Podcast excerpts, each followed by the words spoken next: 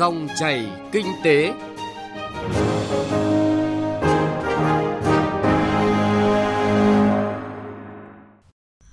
Xin chào quý vị và các bạn, dòng chảy kinh tế hôm nay có những nội dung sau. Không hạ chuẩn tín dụng, ngân hàng thương mại triển khai các giải pháp hỗ trợ doanh nghiệp thế nào? Gỡ khó cho các dự án BOT bằng cách nào? Cà phê doanh nhân, mời quý vị cùng trò chuyện với doanh nhân Trịnh Xuân Giáp, giám đốc công ty trách nhiệm hạn xuất nhập khẩu và thương mại G8 với phương châm kinh doanh luôn vì sức khỏe người tiêu dùng. Trước khi đến với nội dung vừa giới thiệu, chúng tôi xin chuyển đến quý vị và các bạn một số thông tin kinh tế nổi bật. Thưa quý vị, thưa các bạn, trong phiên họp 45 Ủy ban Thường vụ Quốc hội cuối tuần qua, Bộ trưởng Bộ Kế hoạch và Đầu tư Nguyễn Chí Dũng báo cáo chính phủ dự kiến hai kịch bản về tăng trưởng kinh tế. Với kịch bản 1, thời gian Việt Nam đã cơ bản khống chế và kiểm soát dịch từ nửa cuối tháng 4 năm nay và các quốc gia là đối tác thương mại, đầu tư quan trọng với Việt Nam khống chế dịch trong quý 3 năm nay. Theo đó, dự kiến GDP tăng khoảng 4,4 đến 5,2% so với năm 2019, thấp hơn từ 1,6 đến 2,4 điểm phần trăm so với mục tiêu đề ra. Trong đó, khu vực nông lâm nghiệp và thủy sản ước tăng 2,5 đến 2,8%, khu vực công nghiệp và xây dựng tăng 6,7 đến 7,9%, khu vực dịch vụ tăng 2,8 đến 3,6%. Kịch bản 2 đặt ra là thời gian Việt Nam đã cơ bản khống chế và kiểm soát dịch từ nửa cuối tháng 4 năm nay và các quốc gia là đối tác thương mại đầu tư quan trọng với Việt Nam trong quý 4 năm nay. Theo đó, dự kiến GDP tăng khoảng 3,6 đến 4,4% so với năm 2019 thấp hơn 2,4 đến 3,2 điểm phần trăm so với mục tiêu đề ra. Chính phủ cho rằng yêu cầu điều chỉnh mục tiêu của năm nay là cần thiết và phù hợp với tình hình thực tế khách quan. Quý 1 năm nay, kinh tế thành phố Hồ Chí Minh chỉ tăng trưởng 1,03%, mức tăng trưởng kinh tế của thành phố thấp ảnh hưởng đến cả nước. Để phục hồi kinh tế, Ủy ban nhân dân thành phố Hồ Chí Minh đã đưa ra các nhóm giải pháp, trong đó tập trung phát triển các ngành đóng góp cao vào tăng trưởng kinh tế thành phố, đầu tư có trọng điểm ưu tiên các ngành sản xuất, kinh doanh, chuỗi cung ứng sản phẩm thiết yếu, đẩy nhanh phát triển kinh tế số trong ngắn và dài hạn, hỗ trợ tạo điều kiện thuận lợi phục hồi các ngành dịch vụ, trọng tâm là ngành du lịch, đưa ra các gói hỗ trợ của chính phủ và của thành phố trợ lực cho doanh nghiệp. Theo các chuyên gia kinh tế, chi phí logistics cao khiến giá thành sản phẩm hàng hóa của Việt Nam nói chung và Hà Nội nói riêng tăng cao hơn so với các nước khác. Sở Công Thương Hà Nội cho biết nguyên nhân là do hiện nay ngành logistics Việt Nam còn nhiều hạn chế, chưa được giải quyết như việc quy hoạch giữa các ngành liên quan chưa có sự kết nối chặt chẽ, cơ sở hạ tầng giao thông, thương mại, công nghệ thông tin còn yếu kém, chưa kết nối được với các nước trong khu vực, nguồn nhân lực cho hoạt động logistics cũng chưa đáp ứng được yêu cầu. Năm 2020, Kiểm toán Nhà nước thực hiện 158 cuộc kiểm toán. Cụ thể, ngoài kiểm toán, báo cáo quyết toán ngân sách nhà nước năm 2019 tại Bộ Tài chính, Bộ Kế hoạch và Đầu tư, Kiểm toán Nhà nước sẽ kiểm toán đối với 16 bộ, cơ quan trung ương và 40 tỉnh, thành phố trực thuộc trung ương. Ngoài việc tăng cường chất lượng trong công tác lập kế hoạch kiểm toán năm, lãnh đạo kiểm toán nhà nước đã chỉ đạo các đơn vị kiểm toán tiếp tục tập trung đổi mới, nâng cao chất lượng công tác lập kế hoạch kiểm toán của từng cuộc kiểm toán thông qua việc áp dụng hiệu quả công nghệ thông tin, mở rộng phạm vi khảo sát, thu thập thông tin để phân tích, đánh giá rủi ro, xác định trọng yếu, kiểm toán sát hợp với các đầu mối, đơn vị và dự án đã được ban hành từ đầu năm. Kiểm toán nhà nước tiếp tục thực hiện quyết liệt chủ trương cắt giảm số cuộc kiểm toán so với năm 2019 để tập trung nâng cao chất lượng và hiệu quả kiểm toán, tổ chức đào tạo nâng cao trình độ và kỹ năng kiểm toán cũng như bố trí đủ thời gian hoàn thành toàn diện nhiệm vụ chính trị và nhiệm vụ khác trong năm trong điều kiện dịch bệnh COVID-19 cơ bản được khống chế tại Việt Nam.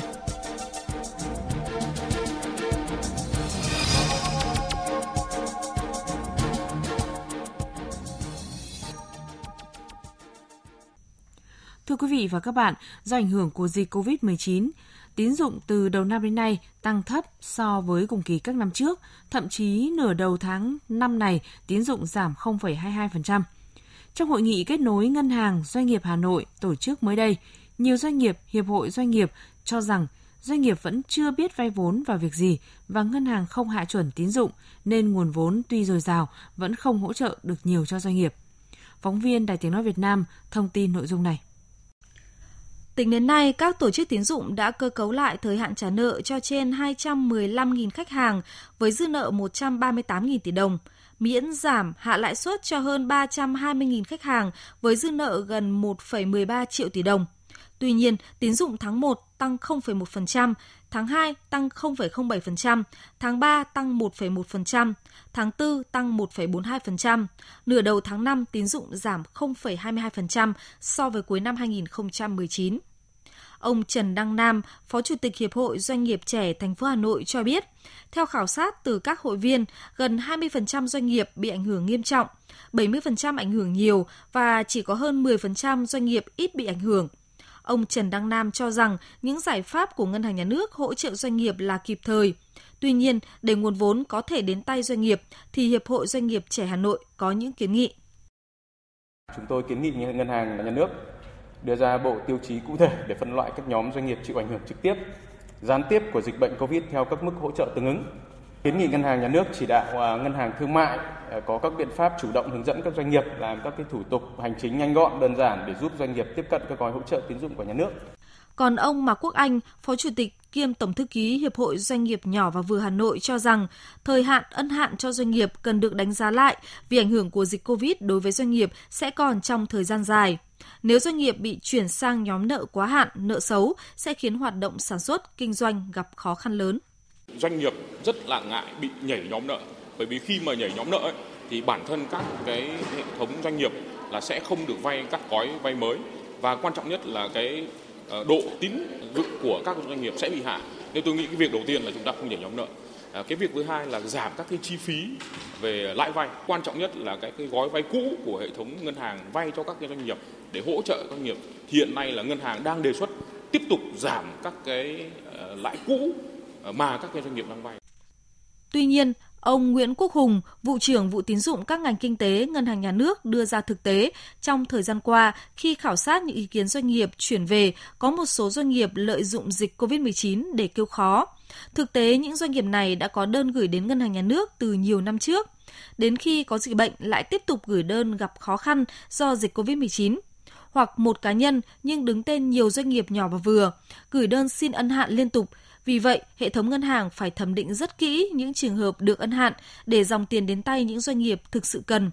Việc hạ chuẩn tín dụng sẽ gây ảnh hưởng đến an toàn hệ thống ngân hàng. Ông Nguyễn Quốc Hùng cũng nêu rõ phương án để các doanh nghiệp được hỗ trợ nhanh chóng là các doanh nghiệp cần nêu được phương án kinh doanh hiệu quả. Doanh nghiệp nhỏ và vừa là một trong những đối tượng ưu tiên được vay lãi suất thấp. Nếu không có phương án kinh doanh khả thi, dòng tiền tốt thì không thể cho vay hoặc phải có tài sản đảm bảo. Ông Nguyễn Quốc Hùng cho biết. Như vậy có một người thành lập đến 10 doanh nghiệp, 10 doanh nghiệp nhỏ đều một ông chủ. Không thể hôm nay thành lập một doanh nghiệp A, ngày mai thành lập doanh nghiệp B. Thì cho vay thế nào? Làm sao vay được? Ngành ngân hàng chúng tôi cũng xác định đánh giá được hết chúng tôi biết hết. Thế thì đối với cả các doanh nghiệp nhỏ vừa tôi nghĩ rằng là khó khăn ngân hàng ngân hàng khó khăn chia sẻ. Nhưng cũng phải chia sẻ với ngành ngân hàng là gì? Cho vay phải thu hồi được nợ phải quản lý dòng tiền. Trong cái đoạn tới thì các doanh nghiệp cũng đồng hành chia sẻ với cả ngành ngân hàng.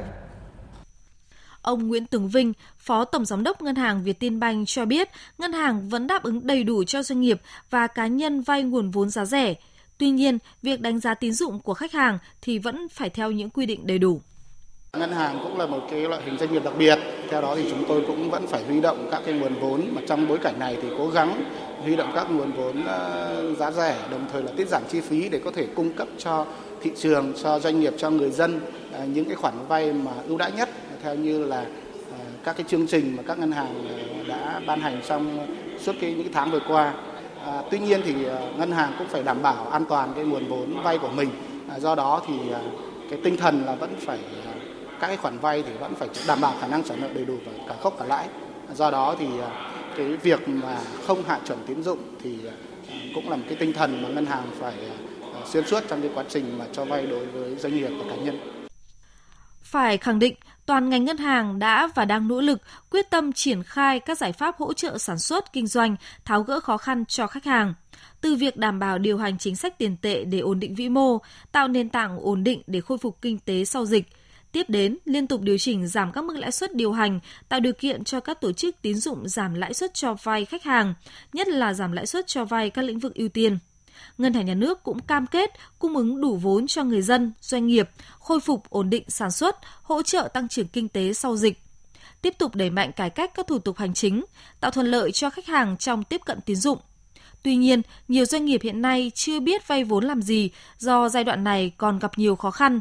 Doanh nghiệp chưa xử lý được những khó khăn nội tại. Để khối doanh nghiệp có thể vượt qua thách thức này thì cần sự phối hợp từ nhiều phía.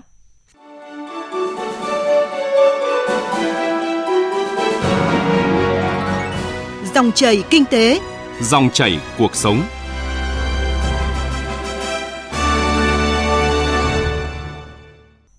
Thưa quý vị và các bạn, Bộ Giao thông Vận tải vừa có văn bản kiến nghị chính phủ hỗ trợ doanh nghiệp dự án BOT đầu tư kết cấu hạ tầng giao thông do ảnh hưởng của dịch COVID-19.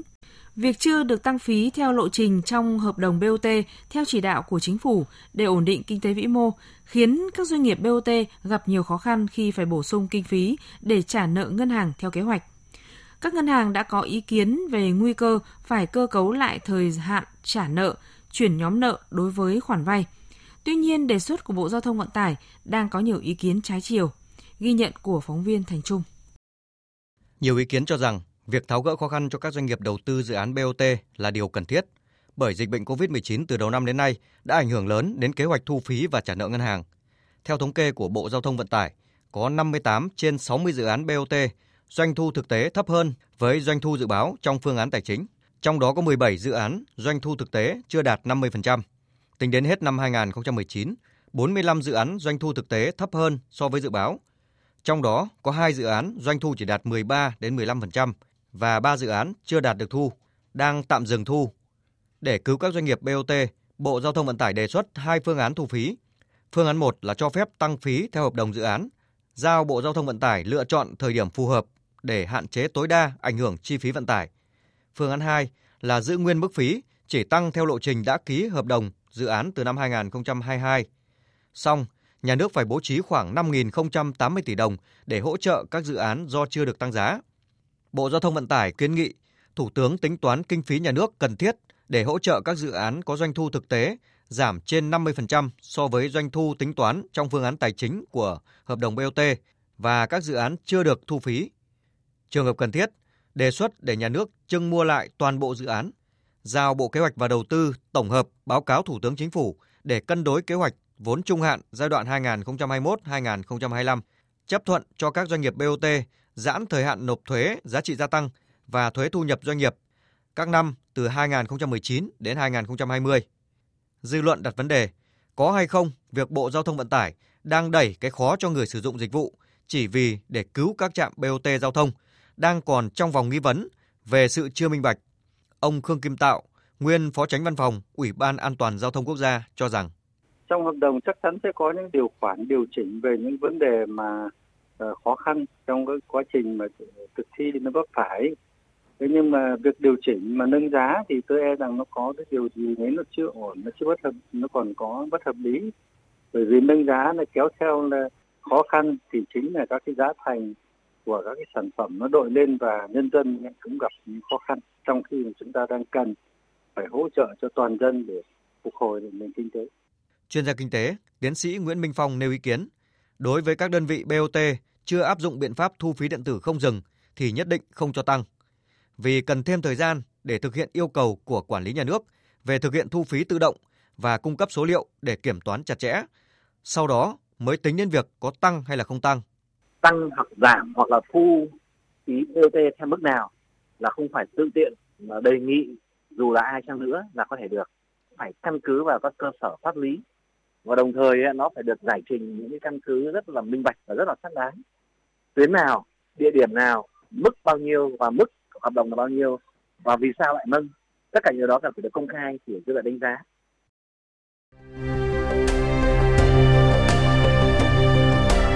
Cà phê doanh nhân